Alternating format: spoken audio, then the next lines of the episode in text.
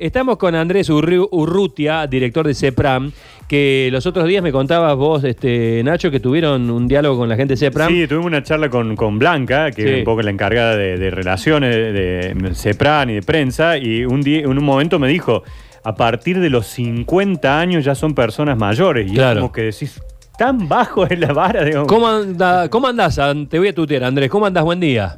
Bien, muy bien, muy bien. Bueno. ¿Cómo están ustedes? Eh, Muy bien, antes que nada, eh, ¿cuáles son los términos eh, socialmente menos, eh, menos despectivos o, o más aceptados para llamar a una persona? Después hablemos de la edad, para llamar a una persona mayor, digamos.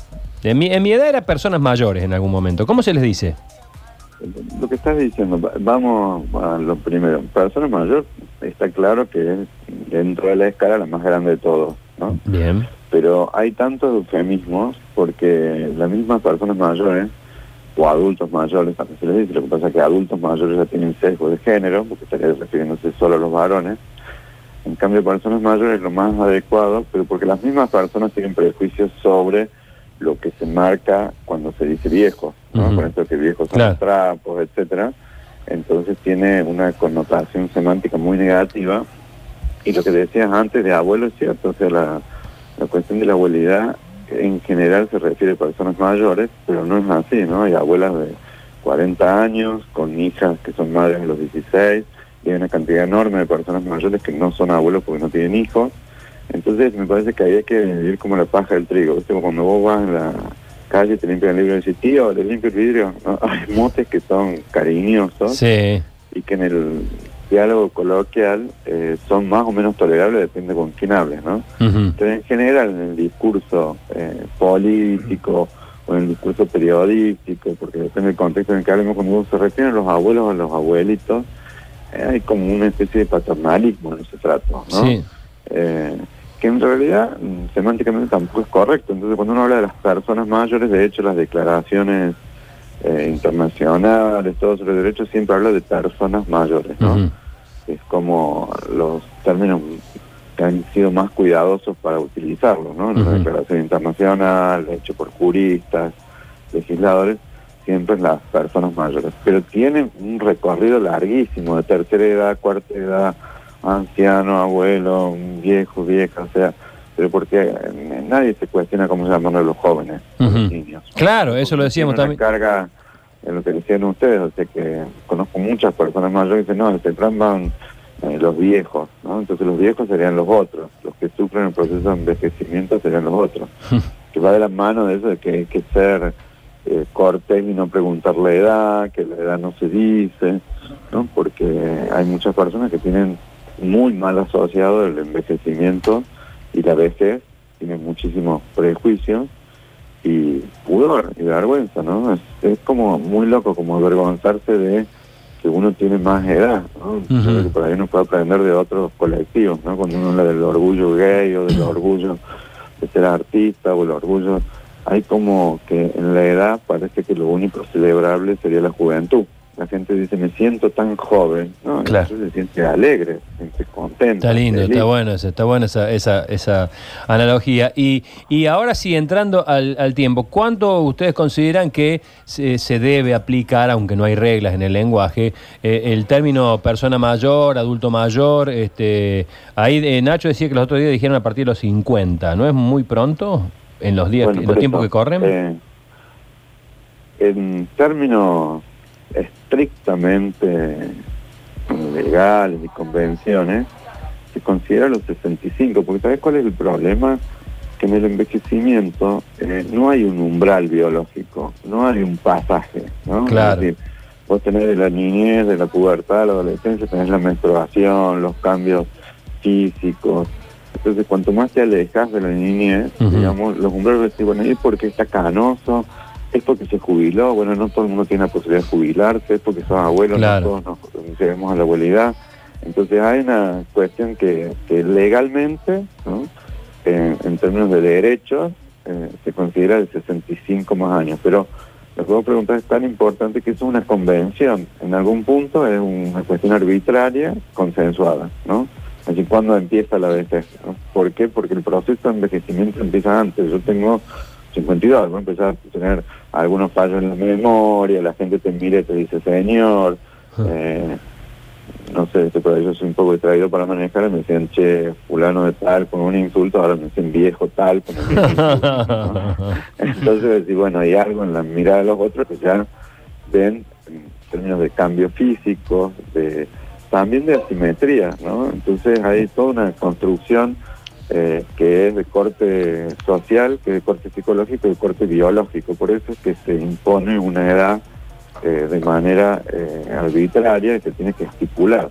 De hecho, en la adultez pasa eso, ¿viste? Los 18 años se habilita ciertas cosas, los 21 a otros, hay legislaciones en relación al, al voto, por ejemplo, o a los tipos de prisiones, que son todas cosas que se han acuñado en códigos en momentos donde los 70 años eran otros otros niveles de funcionamiento y de autonomía que lo que es en esta época. ¿no? Entonces muchas veces hasta las cuestiones legales quedan atrasadas, pero no se cambian porque implican enormes eh, acuerdos y consensos que finalmente no se estipulan o no emergen en una ley. ¿no? Claro. Entonces, pero personas mayores se refiere siempre a quien está dentro del ciclo de la vida en el último. ¿no?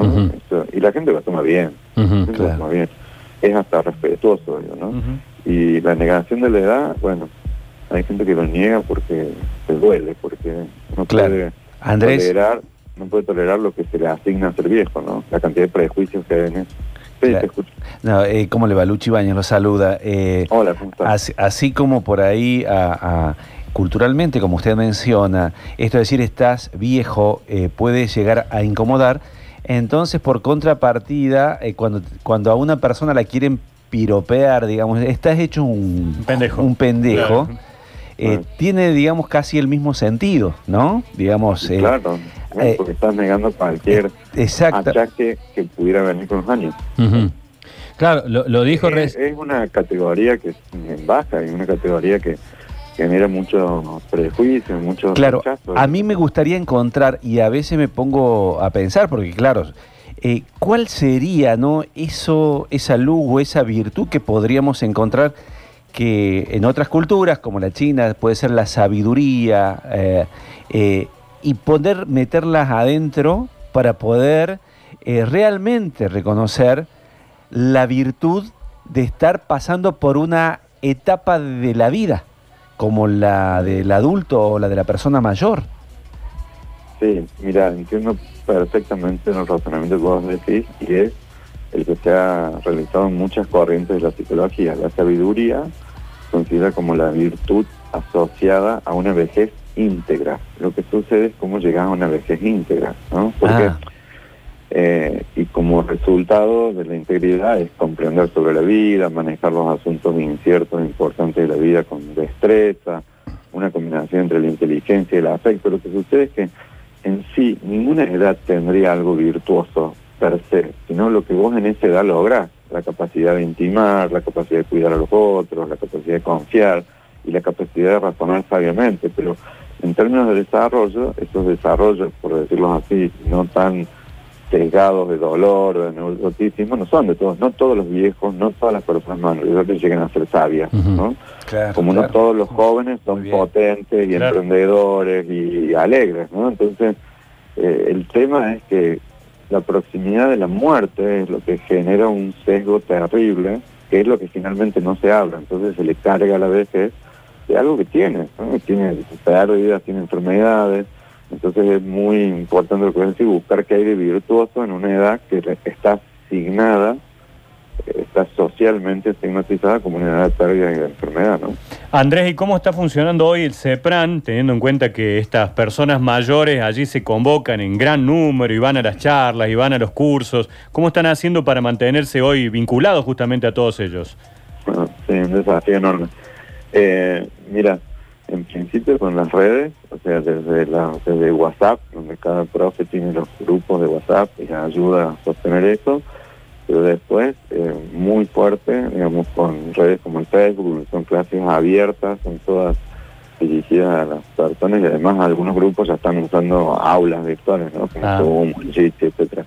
Pero básicamente es muchas transmisiones en vivo y, y en YouTube, en el canal de YouTube del CEPRAM, tiene Facebook para que, bueno, sea accesible a la mayor cantidad de personas, entendiendo que ahí sí, el hecho de ser una persona mayor, hay una brecha eh, digital enorme, ¿no? Porque no siempre tienen desde el celular o la computadora que te permite con una buena conectividad o la conexión a internet, además de los conocimientos que tienen que tener eh, para manejarse en las redes. Así no es. todas las personas mayores lo tienen. Entonces ahí sí hay una brecha, hay una discriminación eh, asociada al- a la época en la que se han desarrollado, se han educado. Andrés. Son brechas que hay que tratar de, de cortar. Sí, No, sí. simplemente a lo que estaba diciendo ya para terminar, eh, se me ocurría que por ahí se podría sugerir a los geriátricos eh, que al celular se le pueda aumentar otra o una pantalla más grande y auriculares por esto de las eh, llamadas eh, telefónicas que son con audio y video para que lo- las personas que tienen dificultad puedan verlo y escucharlo mejor. A veces el celular eh, no se escucha bien, no es entonces por ahí ustedes que tienen como esa red de, de geriátricos que están más eh, ligados, se les puede sugerir esto, que aumenten el tamaño de la pantalla y que le metan un auricular. Y de esa Pero, manera... pues- Sí. Yo te escucho. No, no, era simplemente eso, simplemente como una sugerencia, porque claro, uno ya en la edad va perdiendo el oído, va perdiendo la vista, entonces el celular, que para los chicos es como más práctico, para las personas mayores, eh, no tanto. Y se puede mejorar mucho la comunicación. Un montón, sobre todo el uso de auriculares que hace que por Sí. ahí el- la audición no sea tan fina. Sí. Bien. Bueno, Andrés, muchas gracias por este contacto. Te mando un fuerte abrazo. Un abrazo, gracias.